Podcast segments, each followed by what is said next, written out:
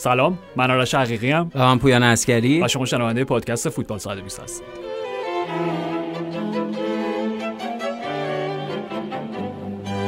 برنامه ما رو به هم ریخته. من نمیدونم در یک فصل سوال من از شما اینه بله بله. چند بار میشه یک بازی دراماتیک به جا گذاشت؟ چند بار؟ چون قرار بر این بود طبیعتاً از نیمه نهایی اف ای کاپ شروع بکنیم و بعد در ادامه لالیگا و اینو، ولی مگه میشه از آره رئال مادرید این فصل دیگه واو. آره همش برنامه ما رو به هم ریخته و با... یه بازگشت دیگه برای مادرید داره. چه بازی، چه باز دو تا نیمه متفاوت برای مادرید، یعنی یک نیمه خاموش، ضعیف، منفعل و تیمی که به هر حال بازیو کامل دیگه از دست داد و یک نیمه دومی که به هر حال به بازی برگشتن و این امکانو پیدا کردن که پیروز بازی بشن و یه درام یه بازی کاملا دراماتیک، یعنی اونایی که ندیدن یه بازی فوق العاده از دست همین. و دقیقاً سوال منم اینه، چون به هر حال هر تیمی به لحاظ ظرفیت ذهنی و روحی روانی یک سهمیه‌ای باید داشته باشه برای یک فصل و این اینطوری هم نیست که پخش شده باشه یک بازی مثلا هفته دوم لالیگا، یک بازی مثلا هفته ششم دور گروهی لیگ قهرمانان و یک بازی مثلا انتهای فصل. همینطور پشت سر هم پشت سرم، حتی در شکست هم دراماتیک و چهار هیچ، یعنی شکست یکی چون نیست. و ما حالا راجع به بازی بیشتر صحبت می‌کنیم، ولی من داشتم فکر می‌کردم، نمی‌خوام مقایسه مستقیم بکنم، قطعاً تفاوت‌های خیلی زیادی وجود داره خب بله. ولی داشتم فکر می‌کردم آخرین باری که، چون ببین از منظر تیمی که بازیشو بازیشو میبره خب، یعنی داریم راجع به هواداری مادرید صحبت می‌کنیم بله بله. خب دو هیچ بردن، سه هیچ بردن، چهار هیچ بردن، با اقتدار محض بردن، اوکی، یک لذتی داره قطعاً، همینطوره، یک آرامشیه بدون استرس. ولی راستش رو بخوای وقتی که در جریان بازی احساس بکنی که در دقایق بسیار زیادی اصلا حق نداری که بازیو ببری و به واسطه یک سری اتفاقات و لحظه‌ها، حالا منظورم مشخصاً تصمیمات غلط داوری نیستش که راجبش کامل بحث می‌کنیم، هم شخصیت خود مادریده و همون بازیکن‌های بزرگی که تو اون لحظات اون امکانو بهش میده. دقیقاً و میگم وقتی حتی این احساسو داشته باشی که ظرف نود دقیقه شاید اصلا لایق پیروزی نیستی خب، ولی بازیو به دراماتیک ترین شکل ممکن میبری. هی داشتم فکر می‌کردم آخرین باری که یک تیمی همچین احساسی به من منتقل کرد کی بود؟ راستش بخوای برگشتم به نود و دو و منچستر یونایتد و سگانه. حالا اینجا امکان سگانه برای مادرید وجود نداره، ولی به احتمال زیاد، یعنی لیگو که دیگه بردن آره. تموم شد همینطوره. و حالا چمپیونز لیگ هم پیشه. ولی میخوام بگم اگر یادت باشه اون یونایتد هم در مقطع پایانی، ببین چند تا بازی دراماتیک و چند تا بازگشت، نیمه نهایی اف ای کاپ جلوی آرسنال که بازی تکرار شد و تو اون بازی تکراری هم عملاً بعد از پنالتی تازه اینا تونستن برگردن، اخراج، پنالتی، گل رایان گیگز، حتی خود بازی آخر لیگ که یکی یونایتد عقب افتاد دو یک بردن، نیمه نهایی چمپیونز لیگ ظرف ده دقیقه اول در سن، سنسیرو نه تورین آره. در تورین دو تا گل خوردن، سه دو بردن، فینالی که به هیچ وجه حقشون نبود و گل خوردن و یکیش در میدونی، یعنی داشتم فکر می‌کردم این تیم همین عادت کرده بود به دراماتیک بازی کردن و بردن و این مادرید هم انگار دیگه غیر از این جور دیگه بلد نیست بازی بکنه. همینطوراش این توز... توضیح خیلی خوبی دادی، این دقیقاً تناظر و این شبیه سازی به نزدیکترین تیمی که میتونست از این نظر به شایع باشه خب خود یونایتد بود. و نکته جالب راجع مادرید اینه، هیچ کسی فکر نکنه ابتدای فصل بعد از اینکه کارلو آنجلوتی سرمربی تیم شد انتظار همچین نمایش هایی داشت، یعنی واقعیت اینه که خب به هر حال توی همین بازی باز دو مساف در برابر پی اس جی، دو مساف بعدی در برابر چلسی، بازی هایی که تکرار شده در بخش زیادی از بازی ها خب رئال مادرید واقعا تیمی بود که انگار دنباله رو بازی بود یا بازی ها از دست داده بود. ولی نکته اینه که به خاطر اون شخصیت، به خاطر اون بازیکنای بزرگ، الان رئال مادرید این فصل یک موضوعیت ویژه پیدا کرده. به قول خودت همون کلمه موضوعیت که همیشه استفاده می‌کنی، اینا یک معنی خاصی الان پیدا کردن. در نتیجه هیچ بعید نیست، یعنی ممکنه با همین کیفیت بتونن سیتی رو هم شکست بدن. هیچ بعید نیست که به هر حال پادشاه تورنمنتن و به هر حال در فینال هم آره شر اتفاقی میتونه بیفته. یعنی الان برای طرفدارای مادرید فکر می‌کنم تصور تکرار فینال چند سال پیش با لیورپول خیلی امر بعیدی نباشه با توجه به این کیفیتی که پیدا کردن و بازیکن‌هایی که در اختیار دارن و بازیکن‌هایی که حالا با این شرایط و با این مجموعه برگشت به بازی‌ها آرش یک به هر حال خودباوری و یک روحیه مضاعفی هم پیدا کردن و این انگیزه‌ای که داره، یعنی مثلا مشخصا میلیتائو توی این بازی خب سر هر دو تا گل زشت بود دیگه. دقیقاً، یعنی هر دو تا گل مقصر یکیش بد بود به قول تو، یکیش زشت بود، ولی بعدش می‌دیدیم تلاشش عالی شد، شوتی که زد به سمت دروازه، دو تا توپی که قطع کرد توی دقیقاً، یعنی عملکرد دفاعی که داشت. نکته اینه که هر ضعفی ازشون از اون ور باعث یک جور انگیزه بیشتره، یک جور انرژی مضاعفه برای برگشت به بازی و اینو در مجموع رئال می‌بینیم، یعنی اونها به حال خوبی دارن به لحاظ روانی. واکنش خیلی رادیکالی دارن به کنش‌های ضعیف و نمایش‌های بدشون، یعنی بعد پویان تو راجع به کارلتو هم که قبول دارم، یعنی وقتی نام کارلتو میاد لزوماً اولین تعریفی که ذهنمون میرسه این نیستش که مربی که تیم‌هاش خیلی دراماتیک و عجیب و غریب بازی رو می‌بره، ولی راستشو بخوای اگه لادسیما هم یادت باشه اون تا دقیقه نود و دو نود و سه کی چقدر بود؟ بله بله گل سرخیو راموس دقیقاً. اوکی برگشتن یا آه. یا حالا در ور منفی و شکست خوردهش کارلتو بود. بعد از همون فینال نود و نه دراماتیک ترین فینال تاریخ چمپیونز لیگ چه چه فینالیه؟ میلان بله بله لیورپول همینطور اون بازی سه هیچ سه سه دقیقاً، یعنی هر هم... شکست خوردهش بود کارلتو، یعنی به هر حال دستی داره. آره درسته، یعنی حالا به خاطر اون شکل دقیقاً منطق مربیگریش که عموما با یک شکل از بازی کنترل شده همیشه طرف بودیم، این تیم‌هاشون شکلی بازی می‌کردن، ولی دقیقاً این مثالی که گفتی این منطق راجع به کارلتو هم وجود داره، حداقل راجع به رئال مادرید اینه که اونها دهمین قهرمانیشو با همین کیفیت بهش رسیدن بعد از سالها که انتظار در انتظارش بودن، دقیقاً بعد از سالها ناکامی و عدم موفقیت بهش رسیدن. و خب این فصل هم میتونه آرش همین تکرار بشه، یعنی توی فصلی که ما همش حالا تو کانتکست چمپیونز لیگ همش درباره لیورپول و سیتی و چلسی حذف شده، یعنی به هر حال اونها یکی از تیم‌های مدعی تورنمنت، دو تا از تیم‌های مدعی تورنمنت رو حذف کردن، یعنی اینم فراموش نکنیم مادرید پی اس جی و چلسی رو حذف کرده که هر دو به هر حال جزو مدعیان اصلی قهرمانی بودن، پس این امکانو دارن. در لیگ هم همینطوره، یعنی بعد از شکست بارسا در برابر کادیز، بعد از شکست اتلتیکو مادرید هفته پیش و بعد از بازی مستقیم در برابر سویا که شکست دادن، عملا الان فاصله شون رو با تعقیب کننده هاشون بیشتر کردن و اون قهرمانی قطعیه با یک اختلاف و فاصله مشخص هم قطعیه، یعنی اون م. چیزی که مجموعه مادرید هم صحبتی که خودت داشتی برای تمدید قرارداد با کارلتو مد نظرشون بود. همین الان پانزده امتیاز فکر کنم با تیم دوم که بارسا اختلاف دارن، بارسا یه بازی کمتر، یه بازی کمتر آره نهایتش میخواد بشه دوازده امتیاز و دیگه هفت هفته هم کلا باقی مونده دیگه. آره دیگه تمومه و اون بیشتر بازی سختش هم مادرید انجام داده و نکته اینه خب این دیگه مطمئنه، حداقل با یک ذهنیت مطمئن اونا میتونن برن سراغ چمپیونز لیگ. و آرش نکته راجع بازی اینه که میگم بازیکن‌ها همه انرژی و در حقیقت همه توانشون رو میذارن به نمایش خود. مثلا کارواخال اگه تو این بازی نگاه بکنیم، خب کارواخال داشت تو پست غیر تخصصیش بازی میکرد، فولبک سمت چپ بازی میکرد و شاید یکی از بهترین بازیکن‌های مادرید بود، دو تا پاس گل داد و عملا خصوص نواسو نابود کرده بود دیگه. حالا دو تا بازیکن قدیمی تیم ملی اسپانیا هم بودن ولی به هر حال در مقابله با هم این اتفاق برای نواس افتاد.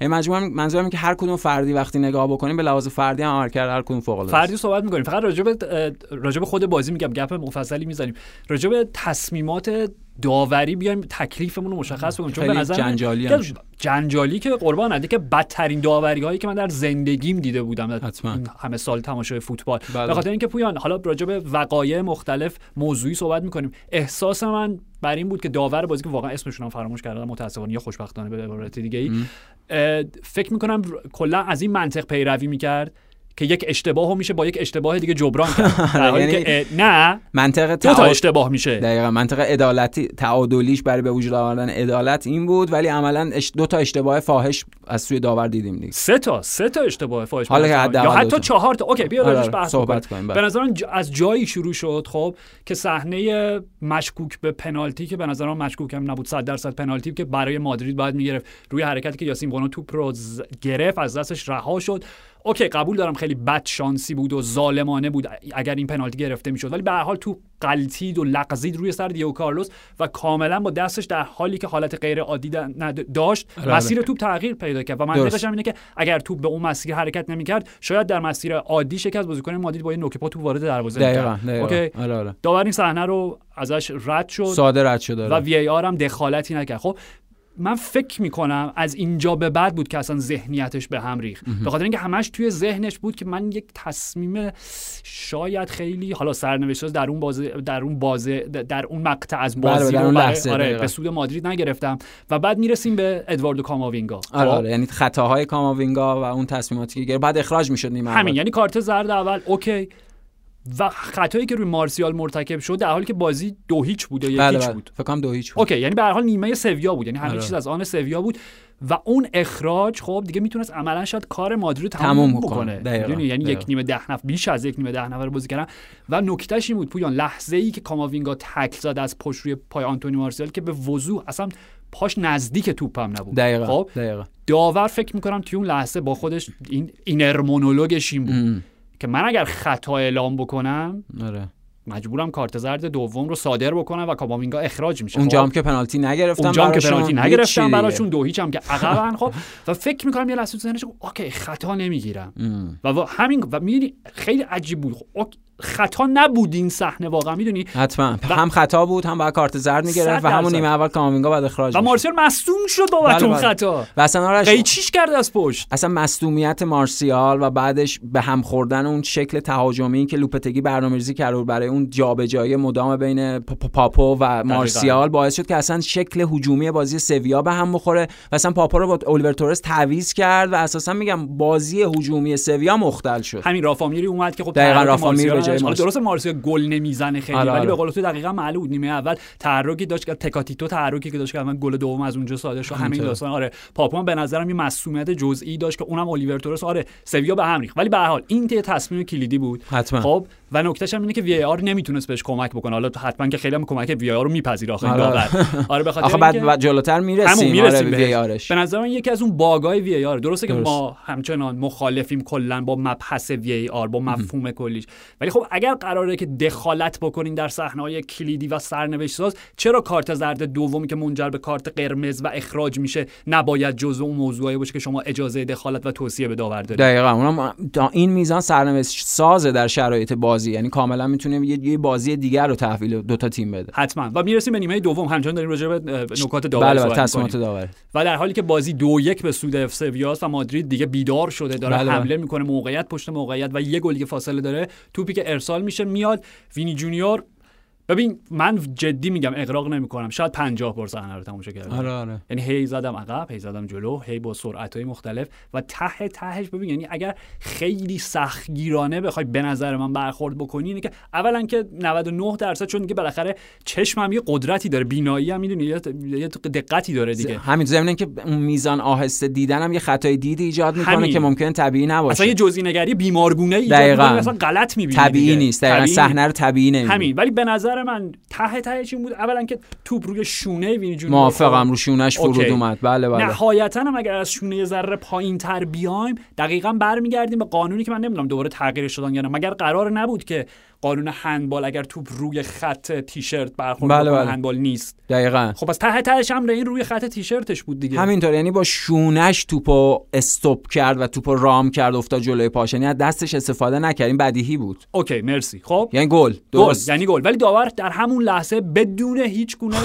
تأمل و آره ده هیچ نه هندبال. خب آره آره. این بار دیگه وی ای آر خب اجازه داشت دخالت بکنه. عجیبم بود چون تو همون لحظه وقتی میدیدیم معلوم بود که هند نشده، یعنی وقتی داور انقدر سریع اون سوتو زد فکر می‌کردی که اوکی ممکنه قبلش یه آفسایدی بوده یا برخوردی اتفاق افتاده، چون اصلا بازیکن قبلی شاید دستش دقیقاً چون اصلا امکان هندبال بودن ام. اون توپ وینی جونیور در همون لحظه طبیعی بازی هم تونچش دقیقاً بیننده تلویزیونی وجود نداشت. حالا که رفت وی آر که دیگه خیلی گناه داور بیشتر و بزرگتر شد. همین و ببین معمولاً نود و نه از نه نه نه نه نه نه نه وقتی تو همچین صحنه‌های کلیدی وی ای آر دخالت میکنه و به داور امر نمیتونه بکنه ولی پیشنهاد جدی میده که میخوای برو یه بار دیگه صحنه ضرر نداره یه بار دیگه ببین. آره به خاطر خودت میگی، چون به هر حال تصمیم پای تو نوشته میشه، برای محافظت از داور. دقیقاً ما اونجایی که به تو کمک بکنیم که آبروی تو آبروی حرفه‌ای تو حفظ بکنی. خب و داور رفت نگاه کرد و چندین و چند بار صحنه رو بازبینی کرد و برگشت و گفت نه رأی من. بعد مرددم بود، من میدید هی برمیگشت دوباره میدید و بعد اشاره‌ای که کرد عالی بود. آره فکر کنم آرش هنوز درگیر همون به قول خودم اینر مونولوگ، همون مونولوگ ذهنی و درونی خودش داشت، فهمید که اوکی اون گل مادی تو اونجا نگرفتم، اونجا هم که کاماوینگا رو اخراج نکردم، پس بس ولش کن اینم گل نگیرم. آره ولی ببین تفاوتش اولا که میگم وقتی خواست اعلام بکنه که برای چی گل مردود اعلام کردم اشاره کرد دقیقاً به آستین تیشرتش. خب دوست عزیز اگر اشارت به اونجاست که اون هندبال نیست طبق قانون. دقیقاً. خب و بعدم نکتهش این بود در صحنه کاماوینگا وی ای آر نمیتونست، اجازه نداشت بهش کمک بکنه. دقیقاً. اینجا وی ای آر کمکت کرد. اصلا وی ای آر دخالت کرد، یعنی بهش تو رو نجات بده. و تو اون دست نجات رو پس زدی. نه نمیخوام، میخوام تصمیم‌های بد بگیرم. من با تصمیمات خودم میخوام غرق بشم. خب و این که دیگه واقعاً واضح بود و در نهایت صحنه چهارم که شاید یه ذره حالا انقدر به نظر ما دیگه آره آره. موافق بودیم، صحنه آخری که همون دقایق پاسانی‌های پایانی بود که کارواخال به پشت کی برخورد کرد، خود الیور تورس بود، فکر کنم تورس بود. حالا بالاخره یکی از بازیکن‌های آره آره. سویا توی باکس که در حالت نرمال و پنجاه پنجاه اگر میگم اگر داوری اون صحنه رو پنالتی میگیره واقعا تو نمیگفتی که تصمیم عجیبه، آره خطای واضح و مبرهنه، ولی اونم نمیدونم شاید در ادامه این مسیر که اوکی گلشون رو مردود اعلام کردم پس این پنجاه پنجاه رو به نفع مادرید میگیرم. و من من نمیخوام قطعا یعنی به لحاظ قضایی ما حق نداریم، به خودمون حق نمیدیم که همچین گزاره یا به صورت حتمی مطرح کنیم، حتما فکتش اصلا نداره، فکت اصلا فکتش آره. وجود نداره، ولی نمیدونم شاید بی ربط نیست اگر این مسیر ذهنی رو طی بکنیم و چنین خانشی داشته باشیم از این شب فاجعه بار این داوری. حتما آرش، به خصوص که چهرهش هم توش این بارز بود، یعنی میدیدیم هر چقدر بازی جلوتر میره چهره داور هی بیشتر در خودش فرو میره، یعنی به لحاظ اون روانی و اینا حالش خوب نبود، معلوم بود اصلا دقیقاً اون درگیر اون لحظه گل اول آره اون اون جایی بود که اون تصمیمی بود به نفع ما بود، توی سرش داشت میچرخید آره دیگه همین جریان سیال ذهن این صداها. ولی خب واقعیت اینه که بازی حال صحبت کردیم دیگه، بازی سویا نیمه دوم به خاطر اون تغییرات مختل شد. خب مادرید هم این انرژی و انگیزه رو داشت که کامل به بازی برگرده. خود استفاده از فد والورده شاید آرش تو بازی‌هایی که مادرید عملاً دیگه بناش یا ایده اصلیش ایده هجومیه برای گل زدنه، شاید مناسب نباشه برای بودن در پست اون وینگر سمت راست. خب تعویضه هم همین بود، یعنی خروج کاماوینگا برای اینکه حالا اخراج نشه و اومدن والورده به اون سمت و رفتن رودریگو به راست که خب خیلی سریع هم به گل رسیدن دیگه توسط خود رودریگو. نکته اصلیش این بود و چیزی هم تعویضه کاماوینگا فکر می‌کنم یه جور اعتراف از سمت کارلتو بود که شانس یک بار در خونه آدمو میزنه نه دوبار، چون به لحاظ فنی اگر اون اختاره نبود فکر می‌کنم منطقی‌تر نبود اگر که خود فد والورده میرفت بیرون. چرا منطقی‌تر رودریگو میرفت پست اون بازی می‌کرد همینطوره، چون داشت خوب بازی آره میکرد. نمایشش هم خوب بود، یعنی به هر حال داشت کارشو انجام میداد. سمت دروازه سویا به هر حال یکی دو تا ضربه هم زد، یعنی جزو معدود فرصت‌های مادرید توی نیمه اول حرکات کاماوینگا بود. در نتیجه اون از تجربه کارلتو میومد دیگه، همون که گفت همون چیزی که گفتی، یعنی این ممکنه هر آن در هر لحظه دیگه با یه برخورد خشن اخراجش اتفاق بیفته. در نتیجه اون تغییر خیلی به نفع مادرید شد و گل گل گلی کم که زدن، یعنی خب همون ابتدای نیمه دوم بود. در نتیجه خیلی سریع این روحیه و باور براشون به وجود اومد که میتونن به بازی برگردن. دوباره خب رودریگو از روی نیمکت اومد چند دقیقه بعد گل کلیدی زد دقیقاً. و خب این خط روایی هم همین نزدیکه دیگه، مال یک ماه یک ماه و نیم اخیر همین بازیایی که برگشتن و کاملا این انرژی و انگیزه رو داشتن. گل‌های بدی هم خوردن آرش، این نکته اینه که حالا مادرید گل آره آره گل اول خب مشکل دیوار دفاعی بود، اون در حقیقت باز شدن تقصیر. چه اتفاقی افتاد اونجا؟ میلیتائو به نظرم جاشو مناسب نایستا، چون انتقاد مودریچ و صحبتی هم که بعد گل مودریچ داشت با میلیتائو کرد سر همین بود. میلیتائو هم داشت بهش توضیح میداد که پست کرد یه دقیقه دقیقاً واسه خود خود کورتوا سورپرایز شد، چون انتظار نداشت دیوارش اونجوری باز بشه. من یادم اون لحظه امباپه افتادم بازی رفت که اومد میلیتائو و کارواخال باز شد، گفتم که میلیتائو منطقش هست در برای توپای سقف جا خالی میده اینا. حالا این که شوخیه. و گل دومشون هم دقیقاً همون چیزی که صحبت کردیم، یعنی حاصل اون طراحی سه یک بالا بود، یعنی اون جابجایی در حقیقت پاپو و مارسیال و ولاملا و لاملا دقیقاً کاری که تیکا دقیقاً خصوص کرونا انجام داد اونجا. دقیقاً بازم یه جوری تقصیر میلیتائو بود، یعنی توپی که آورد اصلا اینی که داریم میگی خیلی شبیه بازی بازی پی اس جی شد که رها کردی اون اگه زورم به این نمیرسه رفتی دقیقاً، یعنی اونجا حرکت فردی فوق العاده کرونا و از اون ور خب اون رها کردن میلیتائو باعث شد که موقعیت اونجا شلوغ هم شد تون باکس و اینا. خب به هر حال لاملا کارو تموم کرد. گل بدی خورد مادرید، یعنی خارج از اون انتظارشون بود، خارج از اون شکلی که انتظار داشتن بتونن بازی سویا رو خنثی کنن، یعنی در حقیقت از یک استثنا و یک موقعیت استثنایی سویا تونست به گل برسه. ولی خب نیمه دوم برگشتشون دیگه باز فوق العاده بود دیگه. حالا باز اون گل هم وقتی اعلام نشد تو میگفتی که گل وینی جونیور، میگفتی که این ممکنه که آبی بر روی آتش باشه، آره بدتر شد، یعنی دقیقاً باعث شد که اون مواد مذاب از آتش فشان بیرون بریزه. نه نه واقعا هیچ عاملی نمیتونه مانع این بازگشت بزرگ بشه. و پویان میگم حالا من دارم یک تنه سعی میکنم که اسم رودریگو از بازی چلسی حذف نشه، چون همش راجع به پاس مودریچ ببین این بازی هم اومد و داشتم فکر میکردم رودریگو و وینی همسنن. بله خب بله اگه اشتباه نکنم جفتشون بیست و یک یا بیست و یک هم احتمالاً بیست و یک دو درست. اوکی درسته که وینی در این فصل یک قدم خیلی خیلی بلند برداشت و عملاً یک سطح در اون مسیر تکامل و پیشرفتش جلوتر رفت. بله بله. صد درصد قبول، چه به لحاظ آماری چه به لحاظ میزان دقایقی که بهش بازی میرسه. ولی رودریگو تو این دو بازی اخیر به خصوص این بازی فقط بحث گل و پاس گل نیست، خب جوری که میگم انگار حالت دیگه کپی پیست وینی جونیور شده، یه برادران تاچیبانا مثلا دست کاکرو یوگا دارن بازی میکنن، چون واقعا شبیه هم یه جوره، همشون یه انرژی شبیهی داره، احساس میکنی از سوراخ سر سوزن رد میشن. همینطوره، همون چیزی که خودت میگی مثلا وینی جونیور نگاه به پای مودریچ میکنه، رودریگو هم نگاه به پای وینی جونیور میکنه. آرش اصلا اون منطقه در حقیقت مورد توجه قرار گرفتنشون در دو سه سال اخیر هم خوب متفاوت بوده، یعنی رودریگو سال گذشته هم کنه بسیار سال قبل‌ترش، حالا بیست سال پیش بیشتر بود، مثلا خیلی پایین اومد دیگه. دقیقاً، و پارسال هم خب خیلی بازی‌های مفید و مثمر ثمری برای تیم زیدان انجام داد. منتها نکته اینه که از همون سال دو هزار و نوزده دو هزار و بیست به حال یک اسپاتلایت یا یک توجه رسانه‌ای روی وینی جونیور بود. مثلا توی بازی فیفا بیست اون قسمت ولتای فوتبال خیابانی اساساً کاراکتر اصلی که خب میرن باهاش بازی می‌کنن وینی جونیوره دیگه، یعنی این اساساً وجود داشت، یعنی این در حقیقت سرمایه‌گذاری بود که حالا رئال مادرید اون قسمت حالا خود ای ای پورت هر چیزی بود رسانه‌ای، دقیقاً بود رسانه‌ای، این میزان توجه بود. ولی خب رودریگو همیشه در سایه بود، همیشه خاموش بود، ولی به قول تو هم چیزی که گفتی ام. هر وقت اومده کارش عالی انجام داده و به لحاظ فردی هم می‌بینیم، یعنی در فصلی که وینی جونیور بهترین عملکردش رو ارائه داده به لحاظ گل و پاس گل و همون میزان دقایق حضور و کیفیت و اینا، ولی خب رودریگو هم همون جوری داره توی بازی‌های بزرگ حضور پیدا می‌کنه، تأثیرش رو می‌ذاره و همین که این همه دارن هم راجع به رودریگو صحبت می‌کنن نشون دهنده اینه که تقریبا حالا یه جایگاه برابری دارن پیدا میکنن توی مادرید. حتما، و یک تعویض طلایی دیگه از کارلتو. حالا میگم رودریگو که دیگه عادت شده تبدیل به اون ایمپکت ساب درجه یکشون شده، ولی دقیقا. وقتی ناچو به زمین اومد چه بلاواز تا... حالا کاری ندارم گلم زد، ولی بلاواز تاکتیکی دیدی، حالا درسته کارواخال پاس گل اولش رو از سمت چپ ارسال کرد رو حرکت عالی وینی که دو تا پیشا پاس گل درجه یک به سمتش شد تو این بازی، ولی دیدیم اومدن ناچو به بازی، کارواخال که تفلک هر بازی هر بازی که چه عرض کنم در هر بازی نود دقیقه چند تا پست مختلف داره بازی میکنه، باعث شد که این بار آلابا بره سمت چپ، کارواخال بره راست و پاس گل دومشو با عنوان فول بک راست با پای راست از اون سمت ارسال بکنه. دقیقاً، و آرش این مشکلی بود که سویا سمت چپ خودش هم پیدا کرده بود، یعنی اون دو تا تعویض در هولوش دقیقه شصت که لوپتگی انجام داد، گودل و آگوستینسون رو به بازی آورد. آگوستینسون خب جای مارکوس هاکونیای آورد سمت چپ، هم خسته بود هم نیمه مصدوم بود، اصلا بود دیگه نمی‌کشه. دقیقاً، یعنی با وجود که نیمه اول عملکرد هجومی خوبی داشت مارکوس هاکونیا، ولی خب این در حقیقت بازیخونی و لوپتگی داشت که مشکل اصلی یا اون منطقه اصلی که رئال مادرید داره نفوذ میکنه سمت راست مادرید و سمت چپ خودشونه، در نتیجه آگوستینسون اصلا به این خاطر بازی آورد، ولی خب نتونست یعنی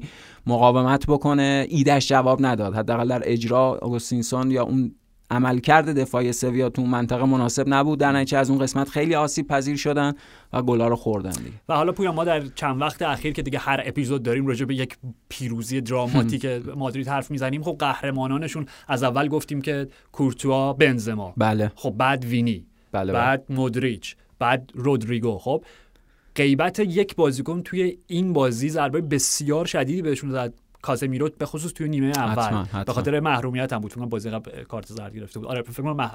آره دیگه محروم بود، بله بله. و دیدی که تونی کروس که حالا به قول تو شاید بین این چند تا داره بیشتر سنش رو نشون میده و اون کارکرد سابقه نداره، توی این بازی قرار بود که نقش کاسمیرو رو به عنوان اون شماره شیشی که هم حالا چه میدونم هم رجیستا هم توپ، حالا بازیشون با هم دیگه تفاوت داره، بله بله، ولی خب اون پست اون کار خیلی خاصی که کاسمیرو انجام میده، آره، و شاید به خاطر همین بود انقدر خط دفاعی و به خصوص میلیتائو لرزان و ضربه پذیر بودن به خاطر غیبت کاسمیرو. همینطور اون ارتباط هم مختل شده بود، درست داری میگه، همینطوره، یعنی اون وظایف دفاعی که کاسمیرو اونجا انجام میده، چون بخشی از در حقیقت کاری که کاسمیرو انجام میده خراب کردن اون بازی تیم مقابله بخشیش ام.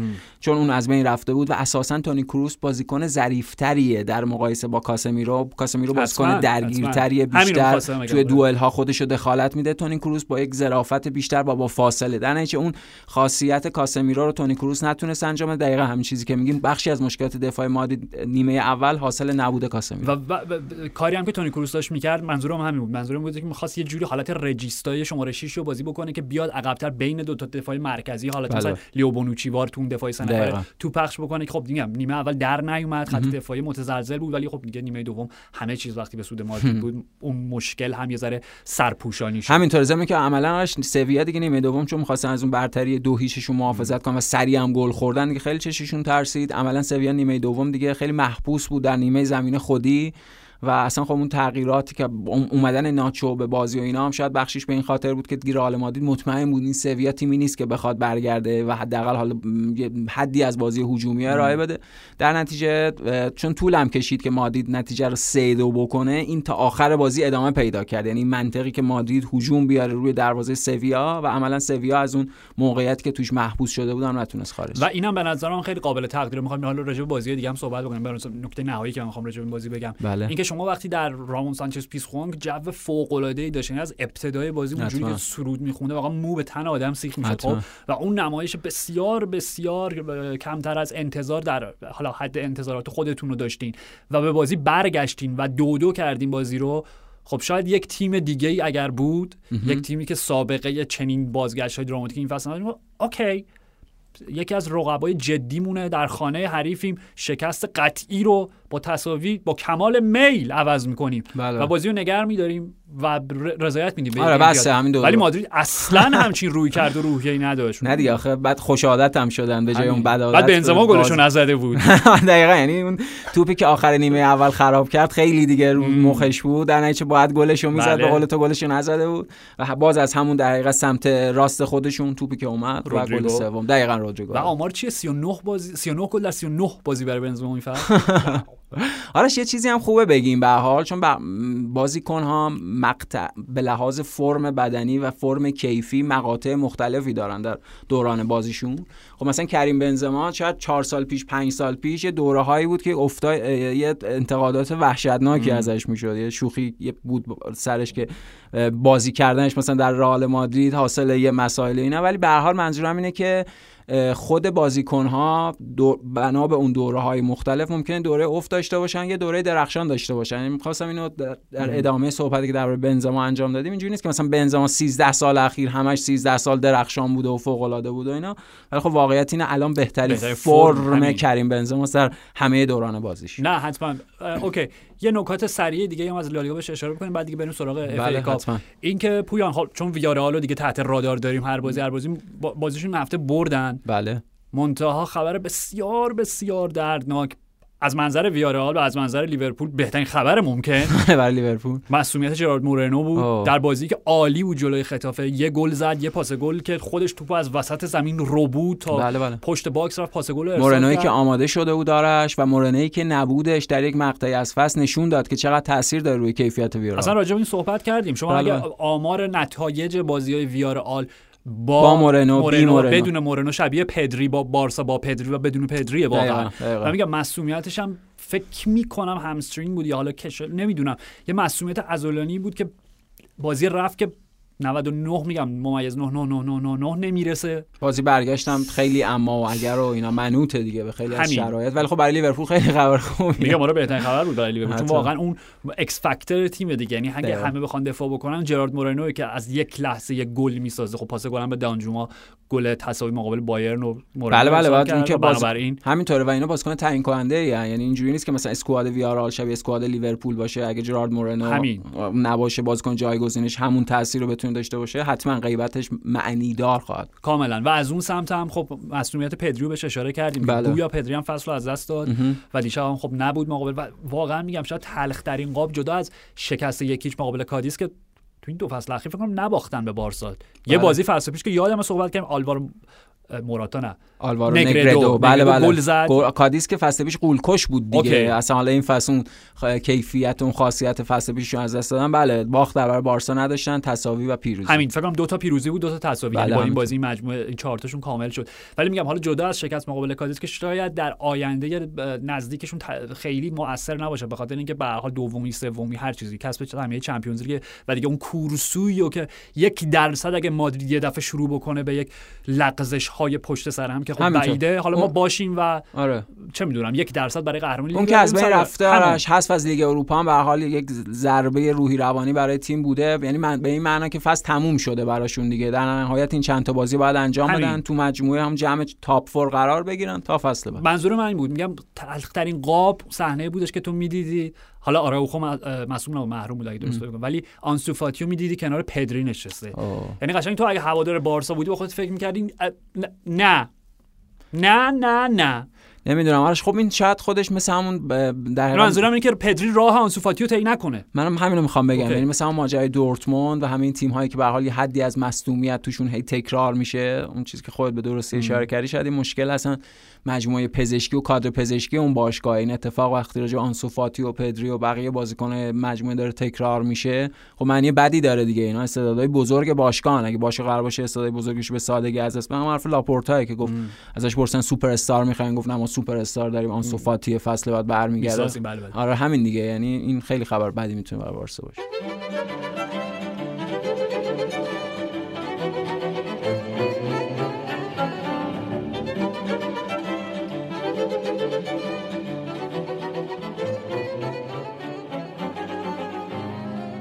رویای سگانه برای پپ و سیتی به پایان رسید، ولی امکان چهارگانه برای یورگن کلوپ و لیورپول همچنان پابرجاست. همینطوره. من داشتم فکر می‌کردم احتمال تنها چیزی که الان تو این جهانی که زندگی می‌کنیم مجانیه، خیال پردازیه. اوکی. در نتیجه تا حالا موقعیت وقتی که این اتفاق بیفته یا نیفته، این ت... امکانو طرفدار لیورپول دارن، حداقل یکیش هم دارن دیگه، سه تاش مونده ب... بله که خیال پردازی داشته باشن اینا. حالا ببینیم در واقعیت چه اتفاقی میفته. بله سیتی بازی از دست داد، ترکیب اولیه راش وقتی میدیدیم به نظر میرسید که اصلا انگار سیتی میخواد این بازی از دست بده. حالا اینکه شوخیه ولی نه ب... منطق داره. آره آره، یعنی منظورم اینه که به اندازه لیورپول نمیتونستن بازیو جدی بگیرن، امکان جدی گرفتن بازی نداشتن، به خاطر اینکه اون هم بازی سخت در برابر اتلتیکو مادرید رو داشتن چند روز پیشش، هم به لحاظ اسکواد اون مشکلاتی که به لحاظ مصدومیت پیش اومده بود برای بازیکناشون اون امکان ازشون گرفته بود. و الان جایی که بعد بگیم آرش اوکی، یعنی لیورپول اسکواد رسیده به حدی که مثلا شاید توی چیزایی از سیتی هم جلوتر باشه، حالا به هر حال قدرتشون برابره. ولی من میخوام اینو بگم، میخوام بگم تعادل اسکواد سیتی بهتر، لیورپول بهتر از تا... اسکواد سیتیه. یعنی بزرگترین مشکل سیتی تو این فصل که تأییدی بود بر داشتن همون شماره نه خاص این بود که سیتی بی‌نهایت موقعیت میسازه و بی‌نهایت موقعیت‌ها رو از دست میده تو همین بازی. یعنی اون دقیقه هفتاد وقتی گابریل ژسوس اون توپو از دست داد، تک به تک تک به تک، یعنی اون اون توپو خوراک از شماره نه فوق‌العاده رو با گل کردن این توپ‌ها به خاطر میارن. یعنی یه خورده توپ به توپ ارتفاع میداد، کات با یه کاتی گوشه دروازه الیسون چه جوری زد، یعنی اساساً امکان برگشت به بازی برای سیتی از بین برد. و حالا من می‌خوام اینو بگم، یعنی از ترکیب شروع کنیم و بیایم مثلا آنالیز بازی، حضور زینچنکو، حضور فرناندینیو و حضور جک گریلیش معنیش این بود که نه نه نه سیتی توان پایاپای بازی کردن با لیورپول یا اساساً توان ران کردن اون مدل هجومی، حالا مدل خودشون دیگه نمیدونم هیوی متال هیوی متال که برای لیورپوله، ولی اون شکل با تمپوی بالا با اون ضرب آهنگ وحشتناک تو پشت توپ، حمله پشت حمله، اساسا اون امکان انگار سیتی تو این بازی نداشت.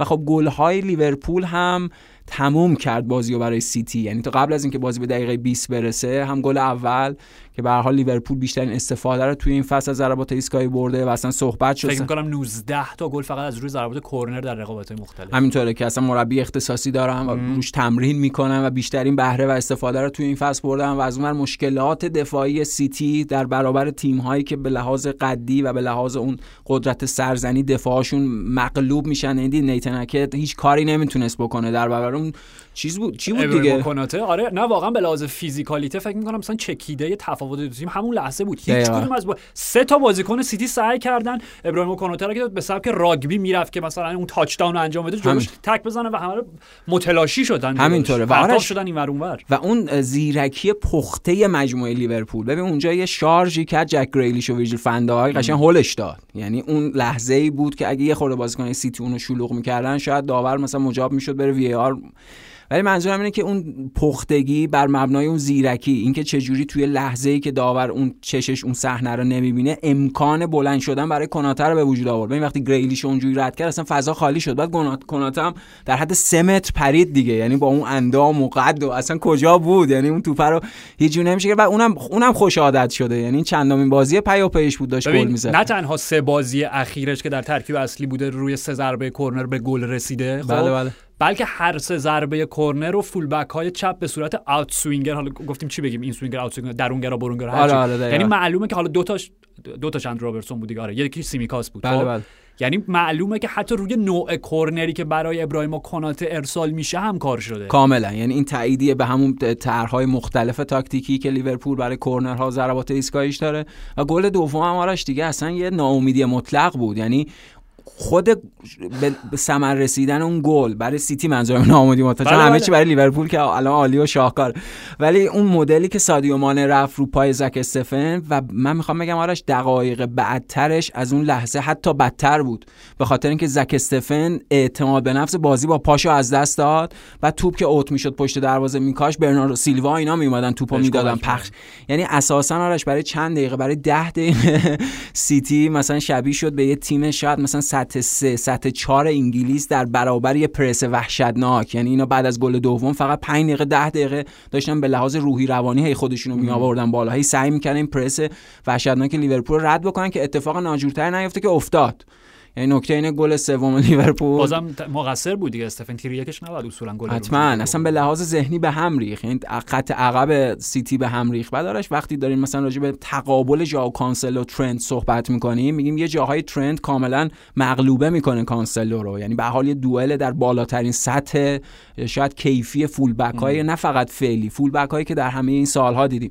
ولی مثلا زینچنکو چیکار میتونه بکنه در برابر یه بازیکنای مثل ترند و اینا، یعنی چقدر زمین خورد این بازی، یعنی اون موقعیتی که پاس به عقب اومد بده با سر و موسلا حالا چیپش اونجوری زد و نیمه دوم، یعنی اصلا میدونی یعنی به لحاظ روحی روانی بعد گل دوم مجموعه سیتی فرو پاشید و گل سوم هم خوردن و واقعیت اینه که دیگه لیورپول مطمئن بود بازی سه هیچ برده و سیتی هم اساسا حالا درسته اونا سری به گل رسیدن ابتدای نیمه دوم، ولی خب موقعیت‌های بعدیشون مثلا موقعیتی که ژسوس خراب کرد معنیش این بود که نه سیتی امکان برگشت به این بازی رو نداره. گل دومشون هم دیر شد، دیر به ثمر رسید، عملاً دیگه وقتای اضافه بعدی هم تایمی نداشتن برای اینکه بتونن به بازی برگردن و لیورپول بازی که خیلی بیشتر از سیتی جدی گرفته بود و اساساً امکان جدی گرفتنش داشت برد. و یه شباهتی هم داشت، چون رانده سوم بود دیگه، حالا رانده چهارمی هم در کار باشه یا نباشه، شباهتی به رانده دوم هم داشت، یعنی تیمی که در نیمه تی... یک تیم در نیمه اول تسلط کامل رو داشت بر جریان بازی، در نیمه دوم بازی حالا به یک تعادل رسید، با این تفاوت که سیتی در بازی که نیمه اول کاملا از آن خودش داشت فقط یک اختلاف گل فاصله ایجاد کرد با حریفش دقیقا. و مثل همین بازی در ابتدای نیمه دوم گل خوردن، ولی لیورپول بابت نیروهای هجومی داره و حالا اشتباه مرگبار زک استفن سه تا گل فاصله ایجاد کرد و خب خیلی سخت‌تر بود برای سیتی بازگشت به بازی. و پویان راجع به این سری نکات بازی هم میشه صحبت کرد، حالا اشاره کردیم به زک استفن. ببین من همیشه مدافع گلرهای تیم‌های پپ بودم، خب یعنی از ویکتور والدز ما یادم داشتیم همیشه صحبت می‌کردیم، بودن کسایی که میگفتن بارسلونا عالیه فقط این گلرشون ویکتور والدز خیلی سوته.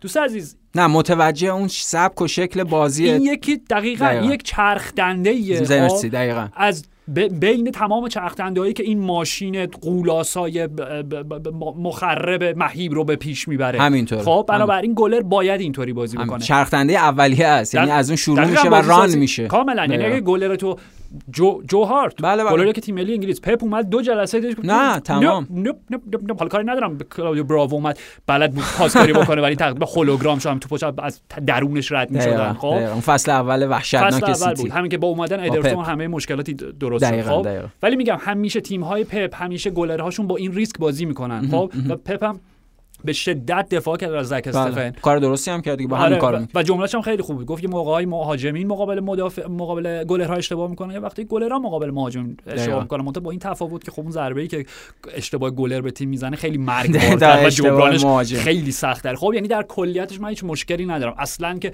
آقا بزن زیر توپ دیگه چه کاریه، نه نه نه قطعاً گلر تیم پپ گواردیولا باید همینطوری بازی کنه، متناسب با اون سبک و شکل بازی همین. خب و اشتباه هم پیش میاد، مثل اینکه والدس هم خیلی اشتباه میکنه ولی در نهایت تیم سگانه میبرد. خب ولی نکتهش اینه تفاوت کیفی بین گلر یک و گلر دو. خب یعنی همین چیزی که به درستی راجع به لیورپول گفتی اصلا هر دوشو من میپذیرم، هم به لحاظ صرفاً عمق اسکواد، خب یعنی میزان پرسنل، هم تعادلی که وجود داره بین شماره یک ها دو و سه ها حتما در همه خطوط در همه خطوط خب کوین کلر وقتی فینال جام اتحادیه به بازی بله. میاد قهرمان تیمش با پنالتی که این بازیو میبرن. خب زک استفان من میخوام بگم حتی مسئله این بازی هم نیست پویان، فصل پیشم اگه یادت باشه نیمه نه همین نیمه نهایی اف ای کاپ بود که به چلسی تامیتی باختن بله بله همین گلی که خوردن آره یادمه دقیقاً دقیقاً خروج اشتباه زک استفان که معلوم نبود کجاست. حالا بمونه که تو پرانتز خبر خیلی خوبیه برای جام جهانی حالا ایران آمریکا بله بله ولی میخوام بگم فاصله کیفی زک استفان با ادرسون خیلی زیاده. خب و وقتی استفان تلاش میکنه نه که به معنای بد ادای اون در بیاره، در همون مسیر با همون استیل و سبک بازی بکنه. درست هم است دیگه، یعنی متناسب با همون چیزی که تیم و مربی ازش کاملا. و همین چند هفته اخیر چند هفتم که چرا هم چند روز شش روز پیش از این بازی دیگه ادرسون مقابل ژوتا ژوتا دقیقاً تیو کورتوا مقابل کی بود؟ چلسی چلسی مونت مونت بود یا ورنر، حالا هر کی بره. آره بعد دیری بش کرد. آره آره ببین اینا گلرهایی اند در بالاترین سطح ممکن. خب که آنجلو پروتی مصاحبه ازش می‌دیدم چند روز پیش، حالا نکات خیلی بامزه‌ای داشت بعد راجع به نقش تغییر و تحول یافته یه گلر در سالهای اخیر حرف زد، یعنی استحاله گلرها از اون موقعیت سنتی به این شکل و... سویپر کیپر و گفتش که ببین من کاری ندارم، اون چیزی که من به عنوان گل برای دوستانی که یادشون آنجلو پروتی گلر ایتالیا و یووه، بله بله من نمیدونم وظیفه دروازه‌بان مهار توپه، اگر کیفیاتی اضافه بر این هم داشته باشه اوکی خوب، ولی شما در درجه اول باید توپ‌ها رو مهار کنید. و میگم من سر این با آریگوساکی یک بحث خیلی اساسی داشتیم. درسته، حالا بماند که خیلی جرأت می‌خواد راجع به فوتبال با آریگوساکی بحث بکنی و مخالفت باش داشته باشی. و میگم حرف من با آریگوساکی این بود که اگر قراره که گلر شما عملاً تبدیل به رجیستا بشه، خب پیرلو رو بذاریم به جای بوفون توی دروازه، چه کاریه؟ خب نه دیگه توپم باید بتونه بگیره.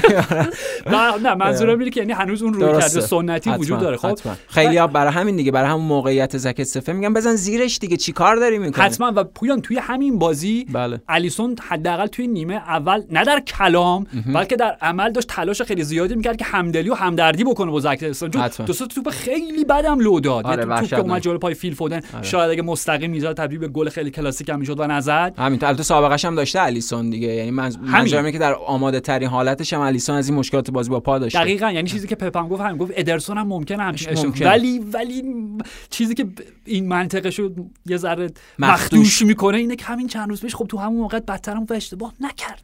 آره دیگه حالا اون دقیقاً همون چیزی که خودت گفتی، یعنی تفاوت، شما در یک تئوری رو مطرح میکنی ما در عمل داریم میگیم. آخه آرش این دیگه خیلی غیر منصفانه میشه در حق زک استفن، به خاطر اینکه همون چیزی که قبلا گفتیم مدل بازی با پا اساسا ادرسون با هیچ دروازه‌بانی قابل مقایسه نیست در تاریخ. من میخوام دقیقاً در تاریخ فوتبال، به خاطر اینکه قبلا هم گفتیم شبیه بازیکن عادی تیمه که اونجا اومده اصلا فوتبالش بازیکن آوتفیلد بوده شروع کرد همین دیگه دقیقاً، یعنی بعدن اومده و حالا اون کیفیت دروازه‌بانی و به قول پروتی گرفتن توپ هم پیدا کرده، یعنی اساسا این مقایسه خب خیلی دیگه فضایی میشه. حالا این بدشانسی هم آورد تفلک تو اون لحظه اونجوری شد. و آرش جک گریلیش جک گریلیش رو چی میشه گفت راجبش؟ یعنی من میگم جک گریلیش یک خرید ناموفق بوده و منطقش تازه اینه... بازی که گل زده تو داری این حرفو میزنی. آره آخه گل که حالا خب باش پاس دادن دروازه خالی و گل زد، ولی نکته با پای چپ حالا تو سر زد بعدم نزد دیگه. پاتریک شیک وار راجبش آره تو الان جک گریلیش برات پاتریک شیک من شده. نه خب به خاطر علاقمون به جک گریلیش، یعنی در حقیقت اون توانایی فنی که داره نمیشه، یعنی همون چرخ دنده کلمه اصلی چرخ دنده از جک گریلیش تبدیل به چرخ دنده ای از مدل بازی تیمی گواردیولا نمیشه. حداقل خیلی دیگه باید تراش بخوره. همینطوره. و به نظرم طراحی گواردیولا در طول فصل این بود که از جک گریلیش بتونه مدل مثلا برناردو سیلوا وسط زمین در بیاره، ولی واقعا راجع به گریلیش اینه که آرش ب... خیلی ممکنه یه وقتایی از بازی مکسایی داشته باشه که اون کارکرد هافبک شماره هشت سرعتی یکی از اون ستا رو نمیتونه داشته باشه، به عنوان وینگر سمت چپم شاید زیادی تیمو کند بکنه، نمیدونم، یعنی اساسا جای مناسب براش گواردیولا پیدا نکرده در طول فصل. فصل هم داره تموم میشه. این مسئلهش اینه جک گریلیش فقط یه پست میتونه بازی بکنه، واید فوروارد چپ، همون جایی که همیشه بوده. به قول تو با بیشترین میزان مکس با تمپوی خودش توپو بیاره تو عرض، تو بره در قطر، دو پا. میدونی مرسی آرش، کلمه اصلی تمپوه، یعنی اوکی. تمپوی فردی گریلیش نمیخونه با تمپوی کلی سیتی. زنده باد، یعنی سینک نمیشه و اون تمپو رو اصلا خراب میکنه، در نتیجه اصلا جای مناسب براش پیدا نمیشه دیگه. نمیدونم انگار یه خریدیه که در نمیاد. بخاطر اینکه عادتش هم همین بوده، یعنی چند سال تو ویلا بود گریلیش، خیلی تو ویلا شش سال هفت سال چقدر عادت کرده بود، از همون سن که هم کاپیتان بود هر جا توپ دست هر کی میرسید برای گریلیش و گریلیش حالا با ایده های خودش بازی در می‌دونی. و نکتهش هم اینه، پپ یکی دو تا بازی تو همین بازی هم اگه دقت بکنید نیمه اولی جوری می‌خواست ازش فالس ناین استفاده کنه، اصلا نمی‌تونه به هیچ وجه. و میگم فرق اصلا گم گشته میشه آرش، یعنی به قول تو هر جایی غیر از اون سمت چپ زمین بالا، هر جایی بذار بذار مربی تو هر منطقه از زمین ازش استفاده بکنه تبدیل به یک آدم گم گشته میشه، اصلا مثلا میم جان تراولتو در فیلم پالپ فیکشن اصلا نمی‌دونه کجاست، نمی‌تونه خودشو پیدا کنه. همون لحظه که بعد منجر به مرگش میشه یا کجا رو دیدی؟ نه نه قبل‌ترش. آره آ میچرخه میاد تو خونه. بله بله کجا کجا کجا اوکی اوکی جان تراولتا رو میگه اصلا ذهن راجب این رویکرد پپ هم صحبت بکنیم. تیمی که به زمین فرستاد، چون به قول تو وقتی که ترکیب اولیه رو خوندیم شاید تا یک جای بازی مشخص شد که قرار قصه به کدوم سمت و سمت سوق پیدا بکنه، به خاطر اینکه پویان اولا شانس هم هست قطعاً، یعنی هر تیمی برای رسیدن به هر افتخار بزرگ ویژه‌ای به مقداری شانس احتیاج داره. همین که ما داریم راجع به سگانه و چهارگانه حرف می‌زنیم. خب سیتی مقابل اتلتی بازی کرد، دو تا بازی رفت و برگشت که ساندویچ شده بود بین دو تا بازی بود لیورپولشون و اونا مقابل بنفیکا بودن و بنفیکا راحت بازی رفت بردن و بازی برگشت کلوب عملاً نصف تیم اصلیش استراحت داد که که نشون بده که چقدر این رویای چهارگانه برای جدیه که بماند. که البته توی پرانتز بعد از بازی ویرجیل ون دایک مصاحبه با جیم وایت داشت و جیم وایت ازش پرسیدش که این چهارگانه حالا کوادروپل میشه راجبش حرف زد یا نه؟ گفت شما راجب هر چی که میخواین میتونین حرف بزنین، ولی ما اسمش رو نمی‌ذاریم. رویکرد ما نسبت به این چیزی که شما دارین میگین اسمش رو نبره. و خود اندی رابرتسون هم همین گفت این اسمش رو نبره، ما اصلا این واژه رو به کار نمیبریم، به خاطر اینکه بیخودی تمرکزشون رو به هم میرسه، ذهنشون وسواسی میشه و خراب میشه کاملا. و در ادامه این پرانتز هم ببین رویکرد خیلی واضح و سرراستیه. یازده تا بازی کلا برای لیورپول باقی مونده در رقابت‌های مختلف، هفت تا در لیگ، خب یک دو تا نیمه نهایی، دو تا اگه بشه سه تا، هفت تا سه تا، بله دیگه یازده تا.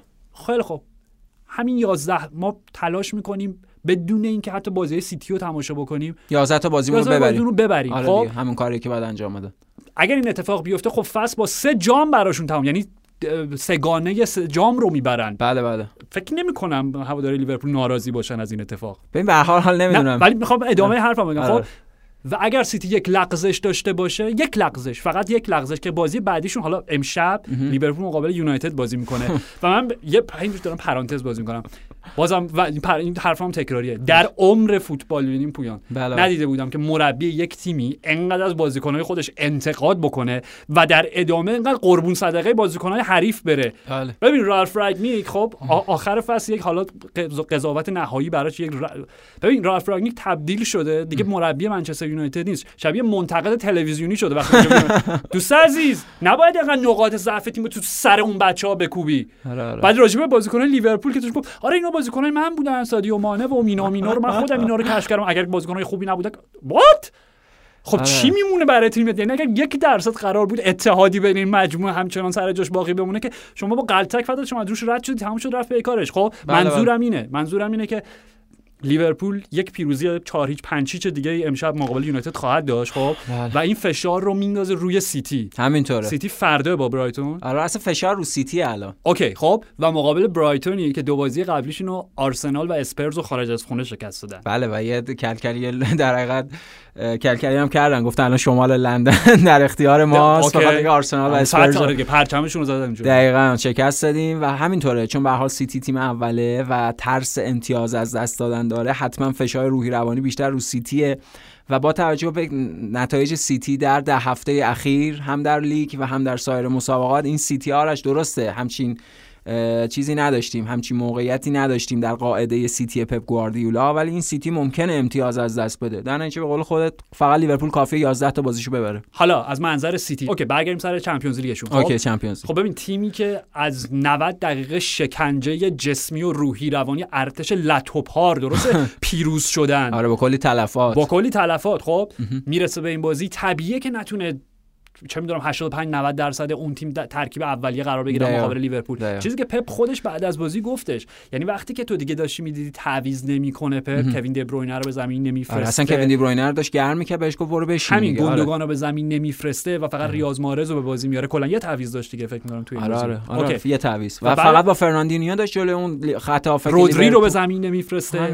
و بعد از بازی گفت گفت اولا که کوین دبروینه چهار تا بخیه خورده بود پاش، گوندوگان پاش ضرب دیده بود، رودری نیاز به استراحت داشت و تنها بازیکنی که من میتونستم به زمین بفرستم فقط مارز بود. خود روبن دیاش که روی نیمکت نشسته بود چند هفته مصدوم، از که دو ماه مصدوم. خب من میخوام بگم اولا که فکر می‌کنم چلسی مونم یه جشنی دوباره گرفتن توی مادرید که ببینیم ما اینا با اینکه ما رو حذف کردن نذاشیم برسن به چهار هیچ بعید نیست، کاملا یک عامل اصلیه. خب ولی میخوام بگم که سیتی بهای بهای صعودشون به نیمه نهایی شکست مقابل سیتی در این نیمه نهایی بود. خب ولی به عبارت دیگه و شاید به عبارت درست‌تر سیتی این نیمه نهایی قربانی کرد که بره برای قهرمانی دوگانه لیگ و چمپیونز لیگ. خب و من میخوام بگم اینجا هواداری سیتی حالا نداریم توی استودیو، ولی من میخوام بگم هواداری سیتی این سوال از خودشون بپرسن خب که حاضر بودید دبروینه و گوندوگان و روبن دیاش به بازی می اومدن بله. و شما این بازی رو برمیگردوندین و چه میدونم توی ثانیه‌های پایانی گل سوم میزدین و میرفت تو پنالتی بازی میبردین به بهای اینکه دبروینه و گوندوگان و دیاش دوچار معصومیتایی بشن که مثلا نیمه نهایی مقابل مادرید رو از دست بدن. فکر کنم جوابشون قطعا نه. مرسی. یعنی به خصوص که آرش خب سیتی قبل‌تر با پپ هم در کاراباو کاپ هم در اف ای کاپ قهرمانی داره و اونا چی میخوان؟ فقط چمپیونز لیگ میخوان که این پروژه کامل بشه. دقیقاً چمپیونز لیگ میخوان. به لحاظ اعتباری هم بعد از چمپیونز لیگ مح... کسب مهمترین عنوان خود همون پرمیر لیگ، در نتیجه هدف هدفگذاری اصلیشون با مجموعه‌ای از این محدودیت‌هایی که پیدا کردن در هفته‌های اخیر این بود که به اون دو تا تایتل برسن.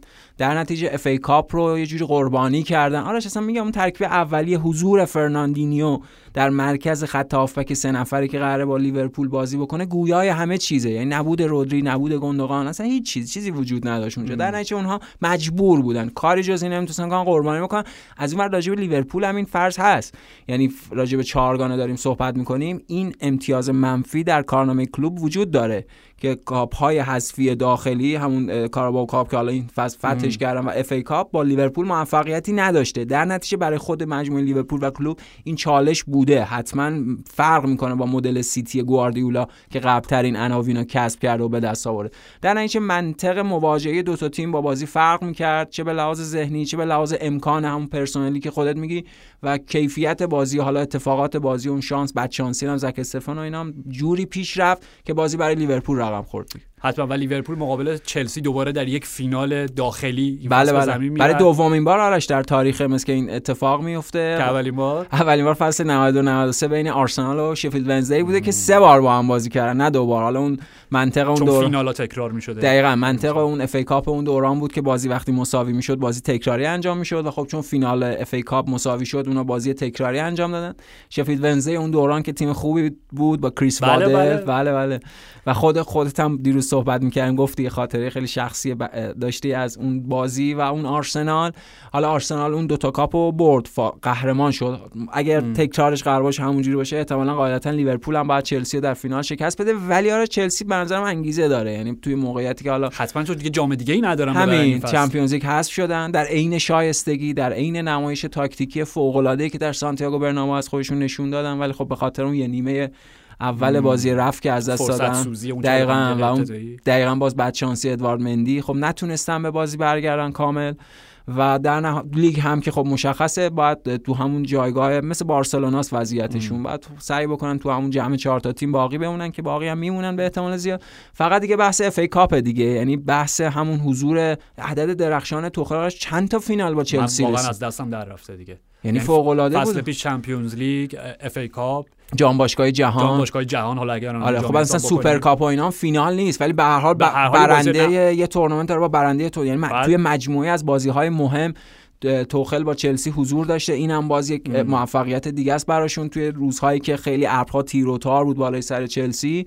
و بازی خوبی هم انجام دادن جلوی پلس و به نظرم مثلا نکته بازی خود روبن لوفتوس چیک بود. این صحبت یا این بحثی که میشه ازش به عنوان یکی از اون سه تا هافبک استفاده کرد، حالا صرف نظر از گلی که زد بازی خوبی هم انجام داد. این آرش توخل بعد از ساری دومین مربی بود که لوفتوس چیکو جدی گرفت اونجا، یعنی ساری هم خب به لوفتوس چیک خیلی بازی میداد و توخل هم ایدهش همین بود از ابتدای فصل که به عنوان یه شماره هشت خاص، حالا یه چیزی بین شماره هشت نزدیک به باز وینگر سمت راست از لوفتوس چیک استفاده بکنه. به نظر من بهترین نمایشش بود از ابتدای فصل این مدلی که می‌خواست توخل ازش بازی بگیره و میسون مانت هم که این روزا فوق‌العاده است دیگه، یعنی اصلا بازیکن نیم فضاهای داخلی شده برای اینکه با یه مثلا دریبل ساده خودش رو توی موقعیت فضای خالی قرار بده با یه ضربه مطمئن، یعنی گابریل ژسوس بشینه ببینه میسون مانت چه جوری گل زد دیگه اون توپو خراب نکنه. یه نکته راجع به میسون مانت نمیدونم دقت کردین یا نه، موهاشو که کوتاه کرده من نگاه میکنم میگم شما شما دوازده سالته خیلی خب بیبی فیس دقیقاً خیلی بیبی فیس و بچگونه است صورتش همینطوره. راجب روبن لوفتوس چیک هم پویان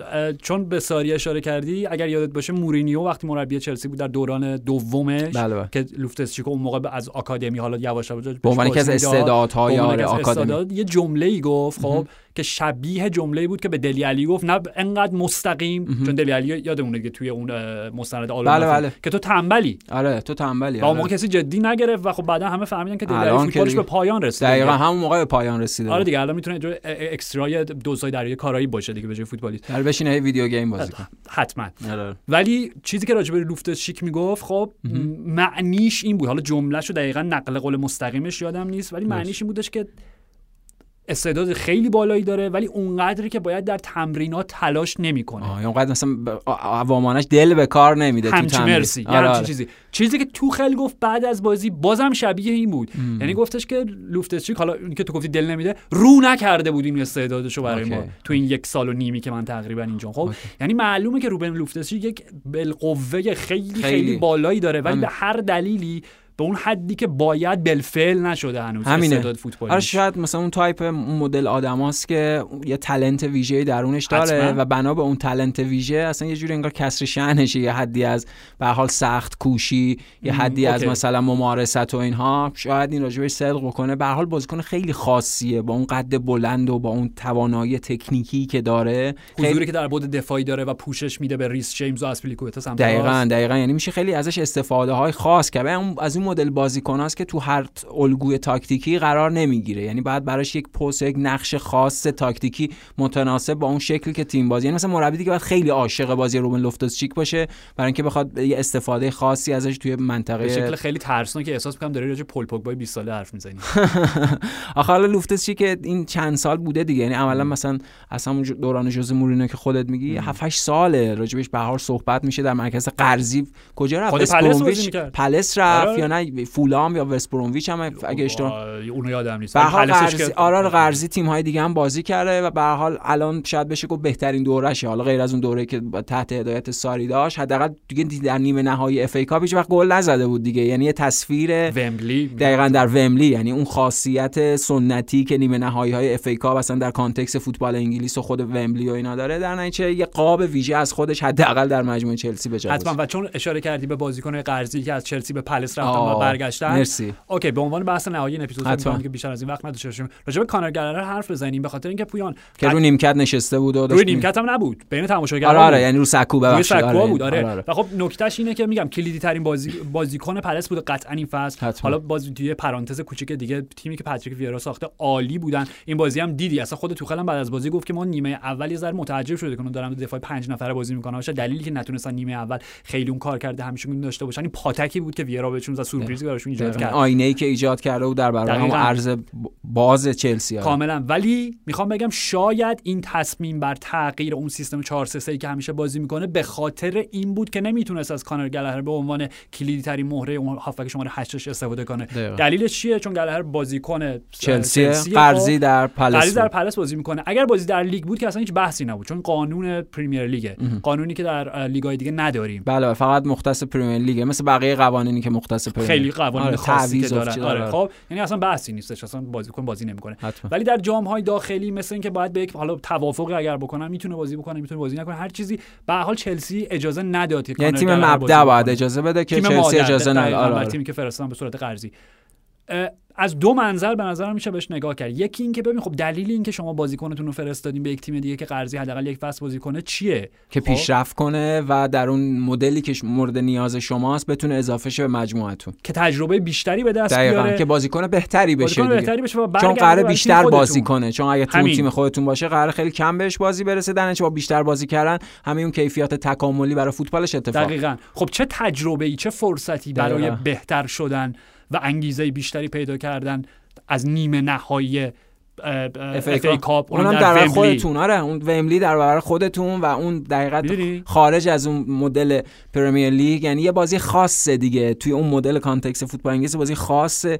در نتیجه اون بازیکن میتونه نهایت توان و استعداد و نهایت اون چیزی که ازش انتظار میره هم بروز بده. همین چیزی که راجب روبن روبن میگی لوفتوس چیک، بله لوفتوس میگه بهترین صحنه با... کل تاریخ فوتبال خوشحالیش دیگه بلند شد و اینا. خیلی قابل قشنگه. برای کانر گلهر هم میتونه، یعنی با این منطق که بازیکن قرضی میدیم تیم دیگه که تجربه کسب بکنه و برگر برای خودمون بازی بکنه، به نظر من این چی میگن نقض قراردادش بود همینطوره، که اجازه ندیم بازی بکنه. درسته. خب ولی از یک منظر صرفاً ماکیاولیستی و آره، پراگماتیک، نتیجه گرایانه نتیجه گرایانه خب بهترین مهرتون رو میتونیم ازتون بگیریم و میگیریم، به خاطر اینکه میخوایم بریم فینال و قهرمان بشیم، به خاطر اینکه نیاز داریم شربت، برای اینکه میتونیم انجام میدیم. آره وضعیتمون هم خوب نیست، حالا اون چیزایی برای اینکه آره اینم یه منطقی داره. به حال دو سمتش هست، درسته، یعنی این چیزی که الان خودت توضیح دادی، هم سمت چلسی هست که حق داره بگه نه من بازیکنم اجازه نمیدم بازی بکنه، و هم اون سمت در حقیقت پلسش هست که اون خود اون بازیکن در حقیقت که بازی کردنش اتفاقا به نفع اون تیم مبدأه. من خودم فکر میکنم که خودت هم فکر میکنم در حقیقت نظرت همین که به لحاظ اون فهم فوتبالی و ذهن فوتبالی خب بهتر بود گالری بازی میکرد و یه نمایش جالبی میدیدیم تقابلش با چلسی، ولی خب حالا این اتفاق نیفتاد. در باره پلس آرش این صحبتی بود که از پیش فصل دربارهشون وجود داشت که تعویض پتویرا به جای روی هارتسون فقط تعویض مربی نیست، این تیم اساسا خیلی مجموعه بازیکناش و اون پرسنل که خود میگی تغییر داده ام. و از یک میانگین سنی بالا به یک میانگین سنی پایین. خود رابینگی تو این بازی فوق العاده بود، یعنی به عنوان دفاع فوق العاده ما ببخشید مارکه، یا خود تاریک میچل به عنوان فولبک سمت چپ که خب جزء استعدادهای آکادمی بود. تو ملی پوشای جدید تیم ساوتگیتن. آره دقیقاً دقیقاً دعوت میشن به تیم ملی انگلیس. یعنی منظورم همین پلسیه که تحت هدایت پتویرا و بازیکن جدید ساخته شده. رسیدن به نیمه نهایی اف ای کاپ حتما براشون موفقیت بود تو این فصل. مرسی پویان. مرسی از مرسی فرشاد و مرسی از شما که شنونده پادکست فوتبال صد و بیست بودید. تا جمعه فعلا.